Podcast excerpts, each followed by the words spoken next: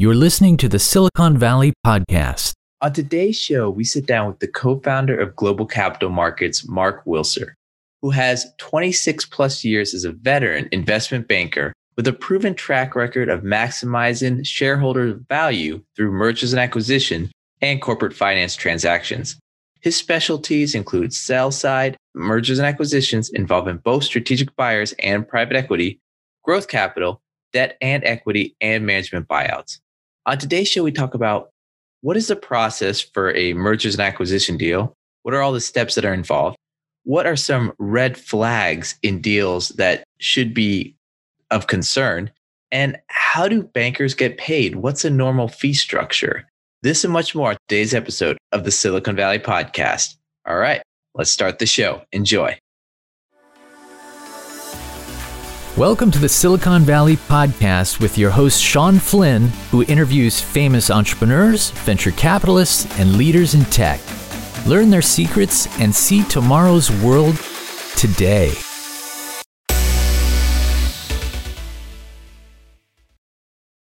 I'm very excited to welcome our guest today on the Silicon Valley Podcast, Mark Wilser, the co founder of Global Capital Markets. So, for everyone out there, just to let you know, Global Capital Markets, I'm a principal there. Uh, Mark has been a mentor, a guide. I can't say en- enough good words about him over the time I've been there. I've learned, I can't even tell you the amount that I've learned from him. So I'm very excited to have him on the show today to talk about investment banking, mergers, acquisitions. We're going to go into a lot of great details. But with that, I just have to start with Mark. Can you give a brief introduction of your career up until this point for our listeners? Sure, Shawn. Well, listen, very grateful for having been invited to the program here. I know you do great work. So I grew up in New Jersey, went to college at University of Virginia in Charlottesville. I studied chemical engineering. I uh, was on the nationally ranked soccer team, worked in Louisiana as a development engineer for several years in the chemical industry, and uh, ended up going back to Harvard Business School for my MBA. And upon graduation, joined a management strategy consulting firm by the name of Marakon Associates, which is a competitor to Bain and McKinsey and Boston Consulting Group. And the firm focused on value based management, which really was the launching point, in a sense, of my interest in investment banking. So we worked with Fortune 200 clients in an effort to help them maximize their value through strategic planning. But an obvious offshoot of that was all the M&A projects. And we got invited in to assist on some M&A projects with companies like DuPont and Eastman Kodak and American Express. And it really uh, opened my eyes to a whole different world. Uh, when I moved to Southern California in 1991 and joined a middle market investment bank, my goal was to take those same skills that I had learned and refined, assisting very large, very sophisticated public companies in maximizing their shareholder value, to apply those that's, those same skills to middle market privately held businesses. That not only myself, but building a team of 15 other registered representatives, which is the, really the legal term for investment bankers, whereby we've done a 170 deals ranging in valuation from 5 million to 300 million. Our focal point really is to achieve the owner's goals, which frequently involves maximizing the value of the company, involves finding the right buyer to take over their legacy, it involves getting the right terms and conditions. You know, this is a, a really calling of sorts for people that, that love the deal world they, and they're challenged by project management. You've got to understand business strategy, you've got to understand finance, you've got to understand people management, and you've got to understand uh, project management.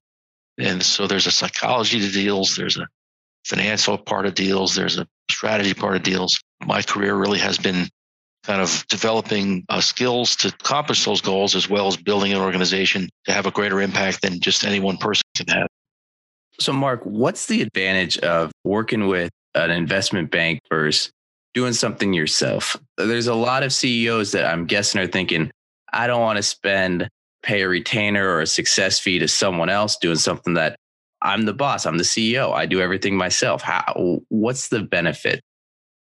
Well, Shawn, there is that perspective from private companies because they've, you know, gotten into where they are, at least in the early years, by very aggressive cost management. The reality is the middle market in particular for private companies is very inefficient.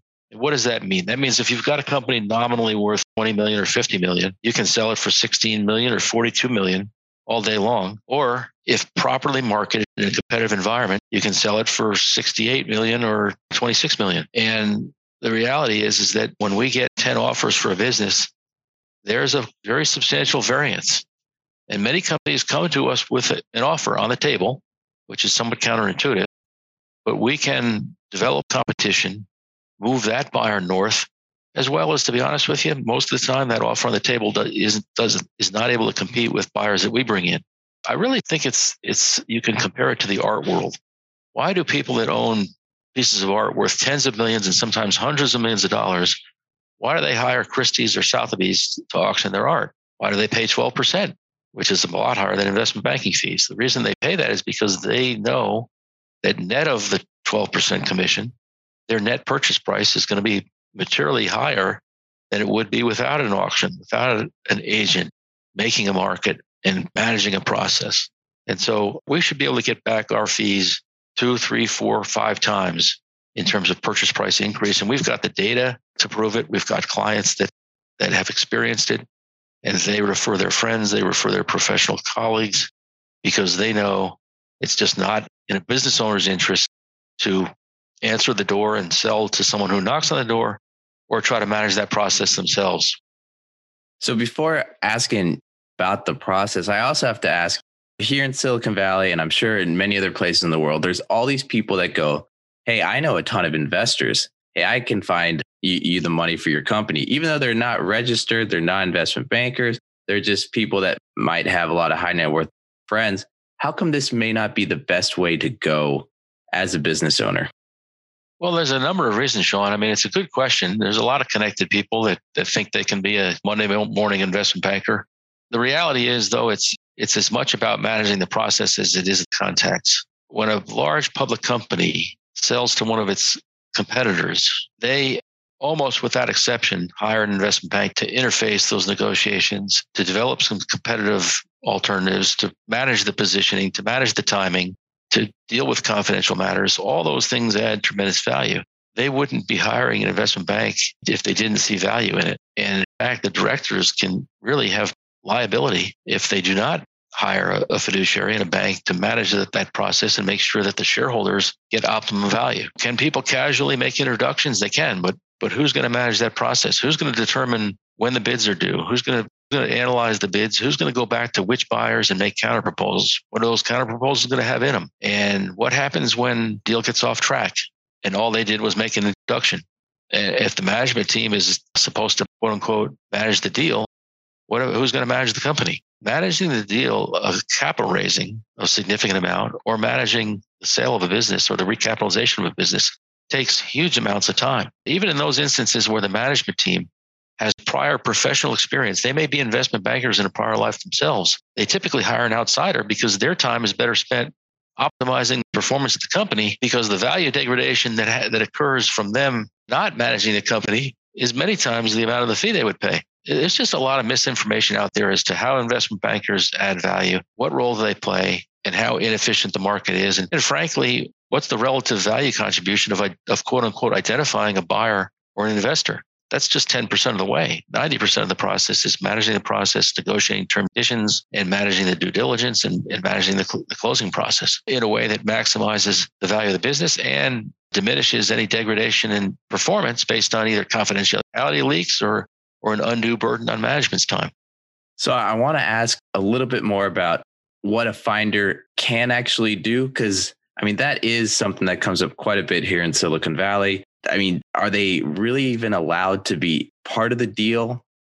If the company has a misstep and an unregistered agent, which is a finder, not registered by FINRA, not registered with the SEC, undertakes certain activities in the promotion and sale of securities, then those securities can, can themselves be tainted and the buyer can have in, in, some certain situations, particularly in California, can have the right of rescission. What that means is that, say, a buyer makes a $20 million investment in a company and it's through an unregistered agent, a finder, as you call them. And say for whatever technical reasons it wasn't done properly, and the finder, it's found that that, that was improper. With the right of rescission, if the business doesn't do well, you can imagine crafty lawyer on that representing the buyer can say, two years later, we want our money back. Well, company may not have that money. If the business didn't perform, where are they going to come up with the $20 million that they executed the growth plan, which where the growth didn't occur? There's a lot of opportunity for missteps and for exposure, in addition to the fact that Finder is again just making an introduction. So I think if there is someone in a finder's role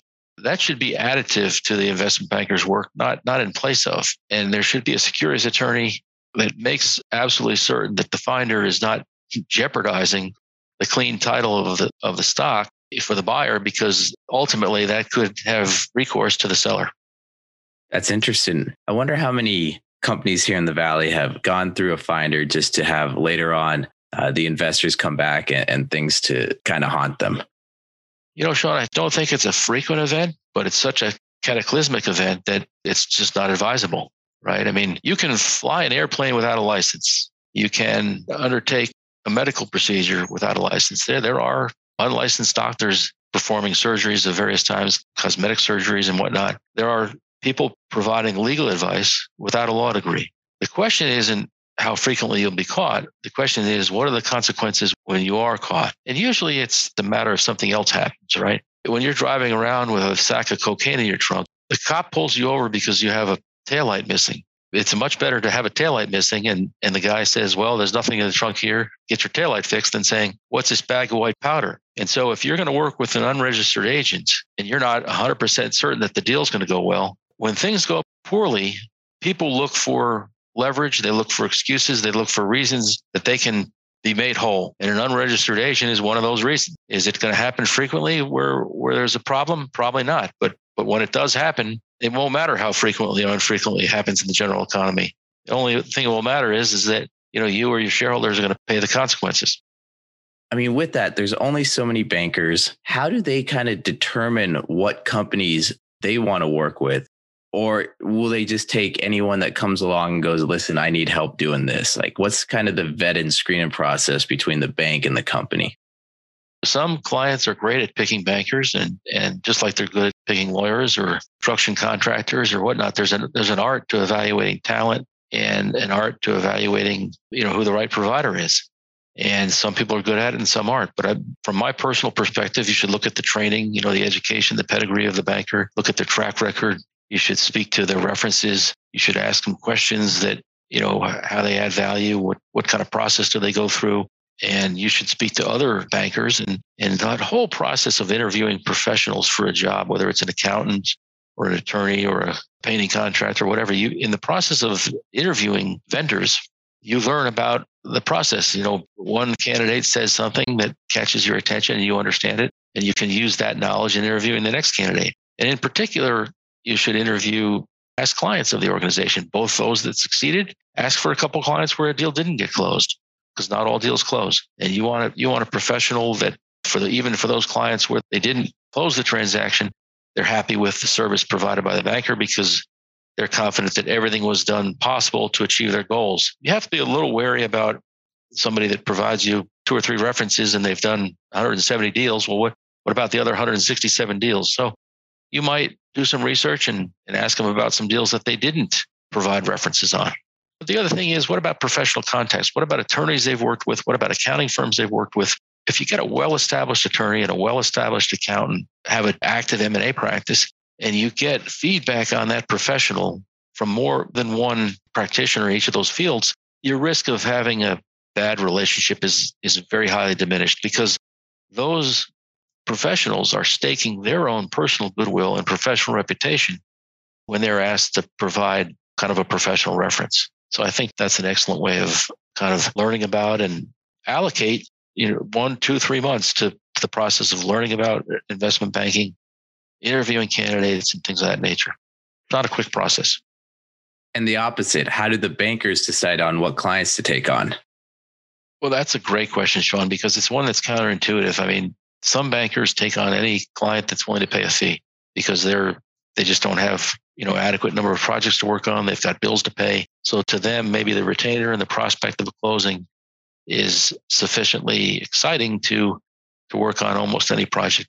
The banks that are that are successful are much more discerning because 85 90% of the economics of any deal is is related to the closing. For people that have real business costs, offices, databases, compliance costs, personnel, staff. We need to close deals to, to get our bills paid and make a good living, good return on our talents.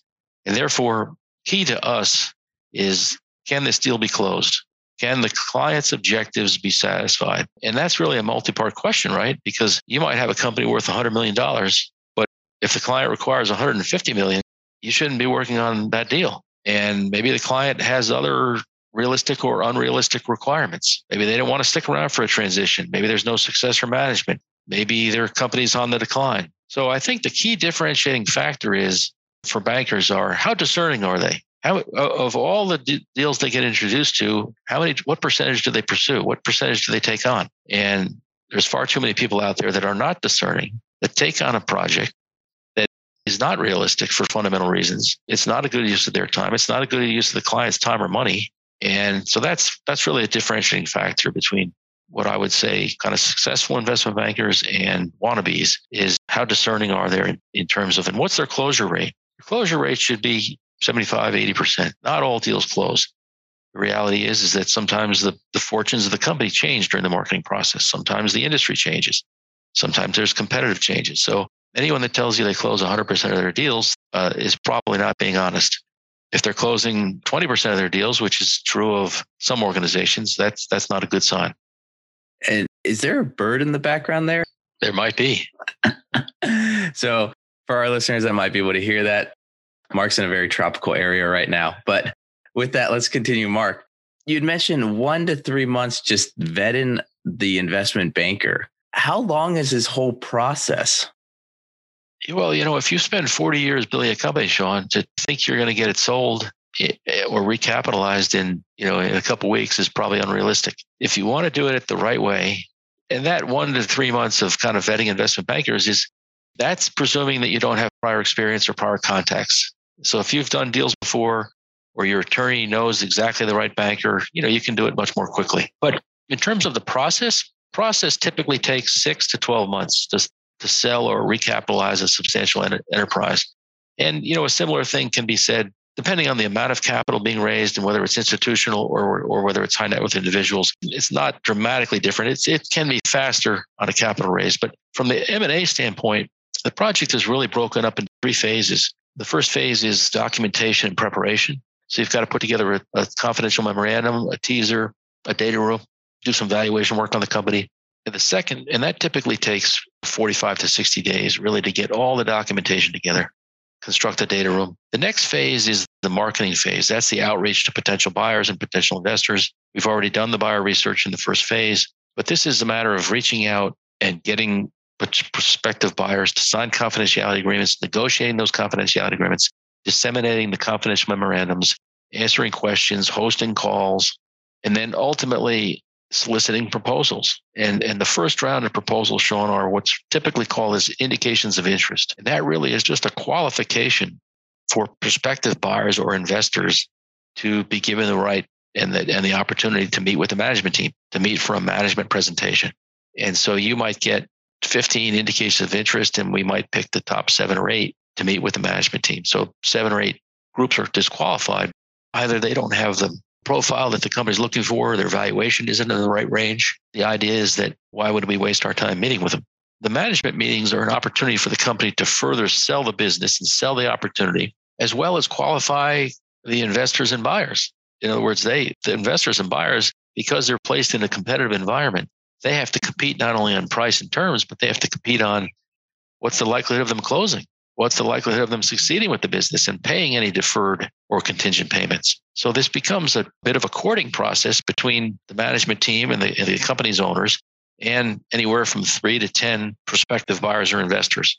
At the end of that whole series of management meetings and some follow up questions after those meetings, then we typically issue a process letter for letters of intent. And the letters of intent are a much more detailed document than the indications of interest. Instead of being a price range, it's a specific price. Instead of likely an asset deal or likely a stock deal, it's definitely an asset or a stock deal. We have them comment on and pick various the definition of knowledge that we, we would ask them to talk about reps and warranties. What are the baskets and the caps and and what's the duration of the non-fundamental reps? So all these things are, are bases for competition between buyers. And we typically ultimately sign a letter of intent with one party. Then we really get into the third phase, which is documentation, due diligence, and closing. And that's taking the agreed upon business deal, which is typically a, eight or 10 page single space letter and converting that in, you know, a 60 or 70 page purchase agreement with disclosure schedules employment agreements and all the required documents for funding and closing. And that's where experienced M&A law firm will have to join us, handle a lot of that legal negotiation while we continue to negotiate and manage the business affairs. So that whole process, I mean, that's pretty extensive. Is that similar a merger and acquisition process or a merger and an acquisition? Are they a little bit different or raising growth capital is a little different? Like how similar is step one to the end for all these different things that an investment banker might be involved in? They're really fairly similar. The whole idea is, is you're putting together documentation to promote the opportunity. You're exposing that information under confidentiality agreements to a number of buyers or investors, all of whom will be competitive in their pursuit of the client. You're reaching some point where a business deal is struck. You're frequently giving up exclusivity for some period of time to go through the actual negotiation and closing, the due diligence negotiation and closing. The general process is essentially the same for those different activities. There are nuances, there are nuanced differences depending on what you're going through. For instance, you, you mentioned how is an acquisition different than a merger? In some ways, deals can be combinations of acquisitions and mergers, right? I mean, it's not, it's like if you have a, cho- there's not just a chocolate ice cream cone and a vanilla ice cream cone. Sometimes there's a, an ice cream cone that has chocolate and vanilla to varying levels. I'll give you an example of that. Say you're selling your company to a buyer. People, you know, not all deals are sold for all cash. You might sell your business for part cash, and you might sell your business in continuing interest in the combination of the buyer's business and your business. So that would have the flavor of an acquisition and a merger. Or if it were a straight out merger, you'd be selling your business in its entirety for a position, an ownership position in the merged entity. And the amount of ownership you would get would depend on the relative value of the two companies. And that's obviously something subject to negotiation. It's always a matter of what are you giving? What are you getting? And that form of consideration can take a lot of different forms. It can be cash, it can be a note, it can be a contingent payment stream based on performance, it can be a security in something that the buyer owns. There's virtually an unlimited number of scenarios, combinations, and permutations that can be considered and, and our job is to find those combinations, permutations, and scenarios that accomplish the client's goals, whether they're financial, whether they're managerial, whether they're career wise, whether they're post closing commitment, post closing liability. All those factors, you know, come into play. With all these variances, how do you get confidence that a deal is going to close in the process? Because I would guess as every step goes along, there's this worry that, oh, we got derailed. Oh, this because of this, it's not going to happen. How do you have confidence it's all going to get done?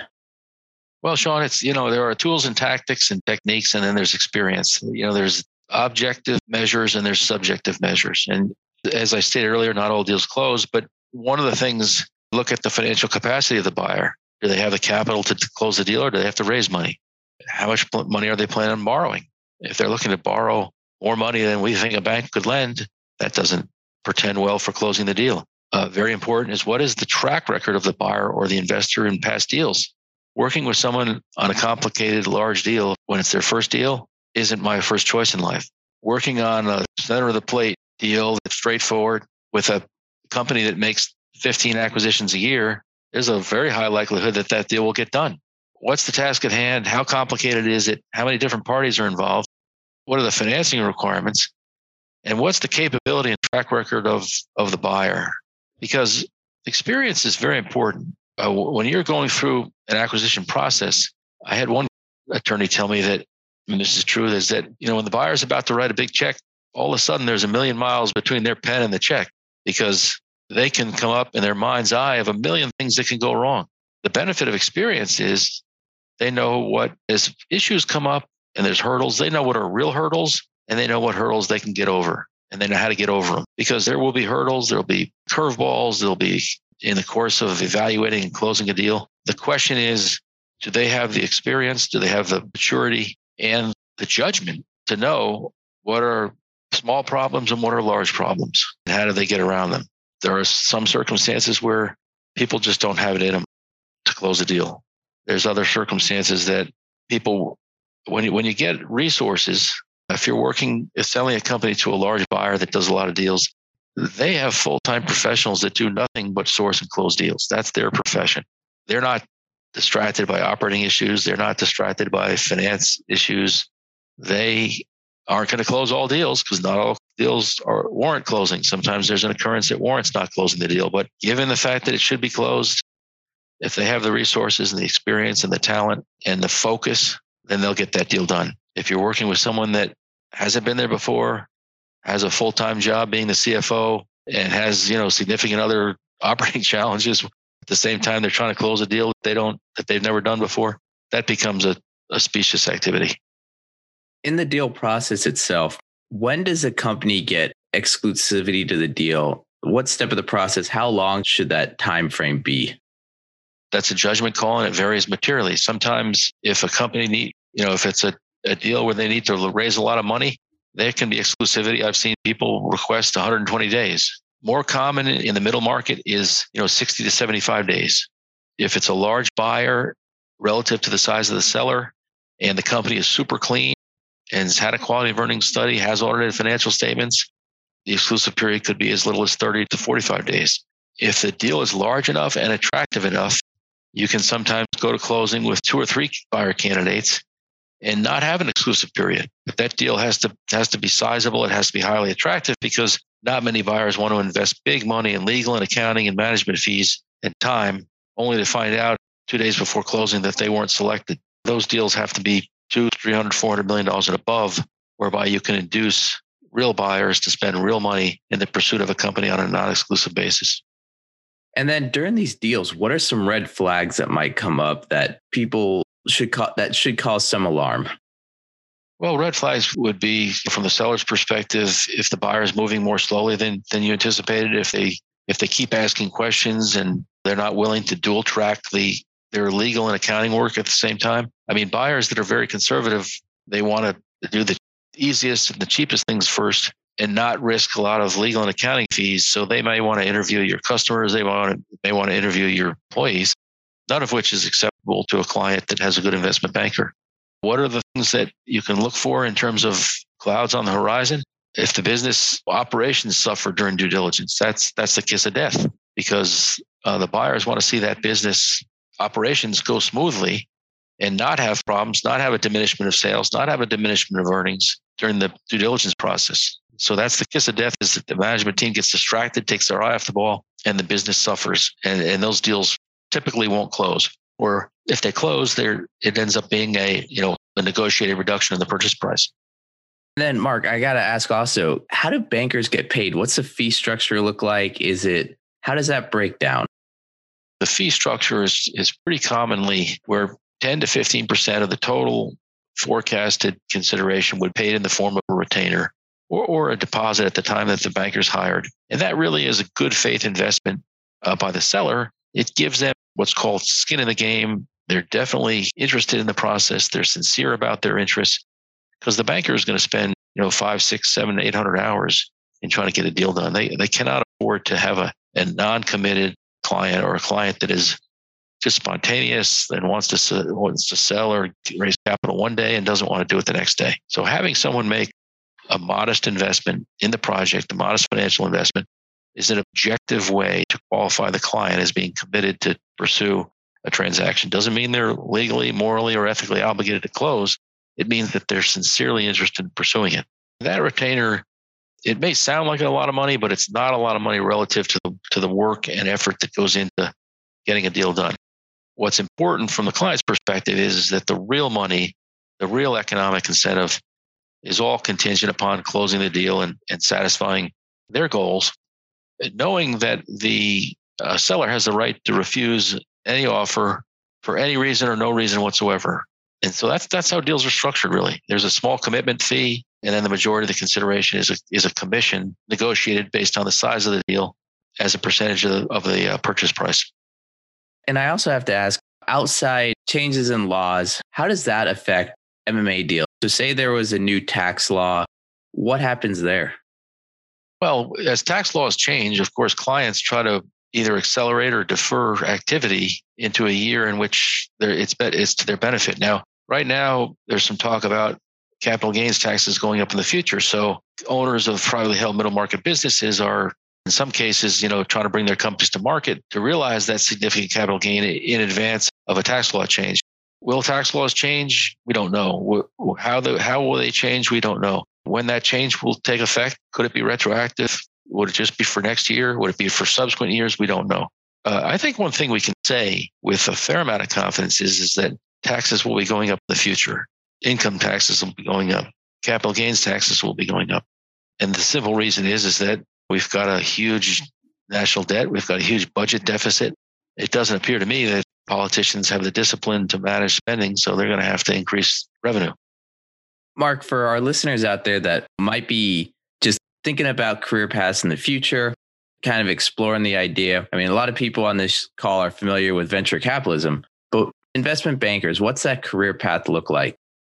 You know, it's potentially very lucrative, but so are many other professions, right? You can make a lot of money in the law, you can make a lot of money in medicine, you can make a lot of money in business ownership, you can be a highly compensated accountant or attorney. Most importantly, is are the financial rewards there for those that are successful? They absolutely are. But the reality, Shawn, is if you're going to spend a good deal of your waking hours in a profession, you really got to make sure that you like it, that it's your passion, because it's under those conditions that you're going to be good at it and you're going to enjoy it. What are the things that, what are the activities that investment banking is rich in? As I described before, it's rich in financial analysis, it's rich in strategy, but it's very rich in client interaction and people management. You are more or less the quarterback of a deal, but but you've got to command respect from the other players, whether it's the client, whether it's the client's employees, whether it's the attorney that's on the deal, whether it's the accountant that's on the deal, whether it's the banker, the lender that's on the deal, whether it's all the counterparties, you have to command their respect because you don't have any formal control over them. But you're appointed as the quarterback of the deal. And only in those instances where you command their respect will you be effective at leading that whole process. And so I think for people that are considering investment banking, maybe an internship is in, in order. Like many professions, it's probably fairly different on the inside than it looks on the outside. It's kind of like a sport where you spend 90% of your time practicing and 10% of the time in the game. You got to enjoy both. The game is the reward. The games are easy if you practice hard. And so all of our preparation, all of our hard work in, in developing clients, in packaging clients, in planning for the sale of clients, all that pays off in the in the actual game when you're in discussions, when you're in negotiations, when you're meeting with the management team, when you're meeting with lenders, you're meeting with buyers, all that pays off. But 90% of the blocking and tackling takes place off the field in advance of the game, and you got to enjoy all of it. Otherwise, it's not not going to be a way you should spend your your career. And before we wrap up, do you have any stories of any deals you've worked on? Anything you can share with us? Any real life scenarios that took place that either for the good or for the bad? there's a million stories. You could I could spend three days talking about you know the 170 deals because they all have a life of their own. They're all people's livelihood. They're all they all represent decades of people's you know business careers, and they all took interesting twists and turns. I'll give you an interesting story, which is illustrative of how the deal business works and how it's a little different than might, many people might expect. Early in my career, I got approached by a very accomplished business executive. He had built and sold a couple uh, companies before really sold companies to tier one buyers. I mean, large public companies. He had an offer on the table from a company on a business that he owned and he was desirous of selling. And he intuitively knew it wasn't a high enough offer that, to justify selling, but he thought that that buyer could offer more. So he came to us and, and ex- expressed that, that the offer wasn't high enough. And he, and he hired us to package and market the business. And we took the next five months to package and market the business and solicit offers from other buyers. It, eh, well, the first thing we did when we got on the scene was to alert the buyer that made the offer that your offer isn't adequate. And that you know we have other people that we're working with, and we'll keep you posted. So after five months, we had two other offers. They both exceeded materially exceeded the offer of the first party who was on the scene when we got there. But that first party was was really an acquisition machine. They were a large company that did 30 to 40 deals every year. And so they were a desirable buyer. But we we ended up working with the client to understand that here's two offers. One is higher than the other. And yet there's a higher certainty of closure of the offer that was on the table when we got there. So we went back to that party and said, you know, we're within 10 days of signing an exclusive letter of intent with another party at a substantially higher valuation. We need, you know, you to create your best and final offer. They didn't want to lose the deal. They ended up coming up coincidentally very close to where this offer that had been generated by a family business from the Midwest that had never made an acquisition before. They probably could have closed the deal, but it may not have closed. They would have been betting the farm, so to speak. And for a private company that has a very successful business and they're literally wealthy, when you're betting the farm, again, it's unclear as to whether they're going to pull the trigger. So we ended up using that as a competitive negotiating tool. And we ended up striking a deal with the initial buyer at a materially higher valuation. But the only way we got there was to have competitive pressure. So we closed the deal with the large public company and everyone was happy. Everyone except the private company in the Midwest that spent some time and effort pursuing our client's deal. So what are the lessons learned in that instance that really a buyer, a single offer is a bid is a buyer. Multiple offers are bidders. You'd much, much rather have bidders than buyers. And so it really took the heat of competition to move these people. But that's no different than other elements of life. I mean, athletes only frequently get maximum performance when they're in a competitive situation. If that quarterback isn't risking losing his job week to week, does he really leave it all on the field or does he become lazy and unfocused? That backup quarterback sitting on the bench that's ready to come in at a moment's notice provides a competitive element, drives performance. And that's what we bring to the table is a competitive element. You know, that's one story among many that, that I think provides some lessons for how the business works. Wow, Mark, thank you for that story. And if anyone wants to find out more information about you, Global Capital Markets, what's the best way to go about doing it? Yeah, so my email address is mw at globalcapitalmarkets.com. Phone number 949 252 4600, extension 225.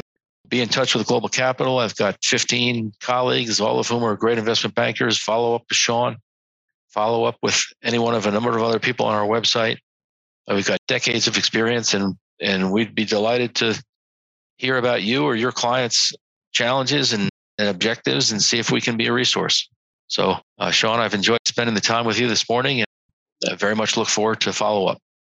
All right. Thank you, Mark. And for our listeners, we're going to have all the information in the show notes. So just check out the Silicon Valley podcast.com and uh, listen to this, you know, iTunes, Spotify, share this episode and listen to it a couple times because I guarantee every time you listen to it, you're going to get some more and more nuggets of information. So with that, Mark, thank you again for your time here on the Silicon Valley podcast. Thank you, Shawn. Take care. Thank you for listening to the Silicon Valley podcast. To access our resources, visit us at the siliconvalleypodcast.com and follow our host on Twitter, Facebook, and LinkedIn at Shawn Flynn SV. This show is for entertainment purposes only. Before making any decisions, consult a professional.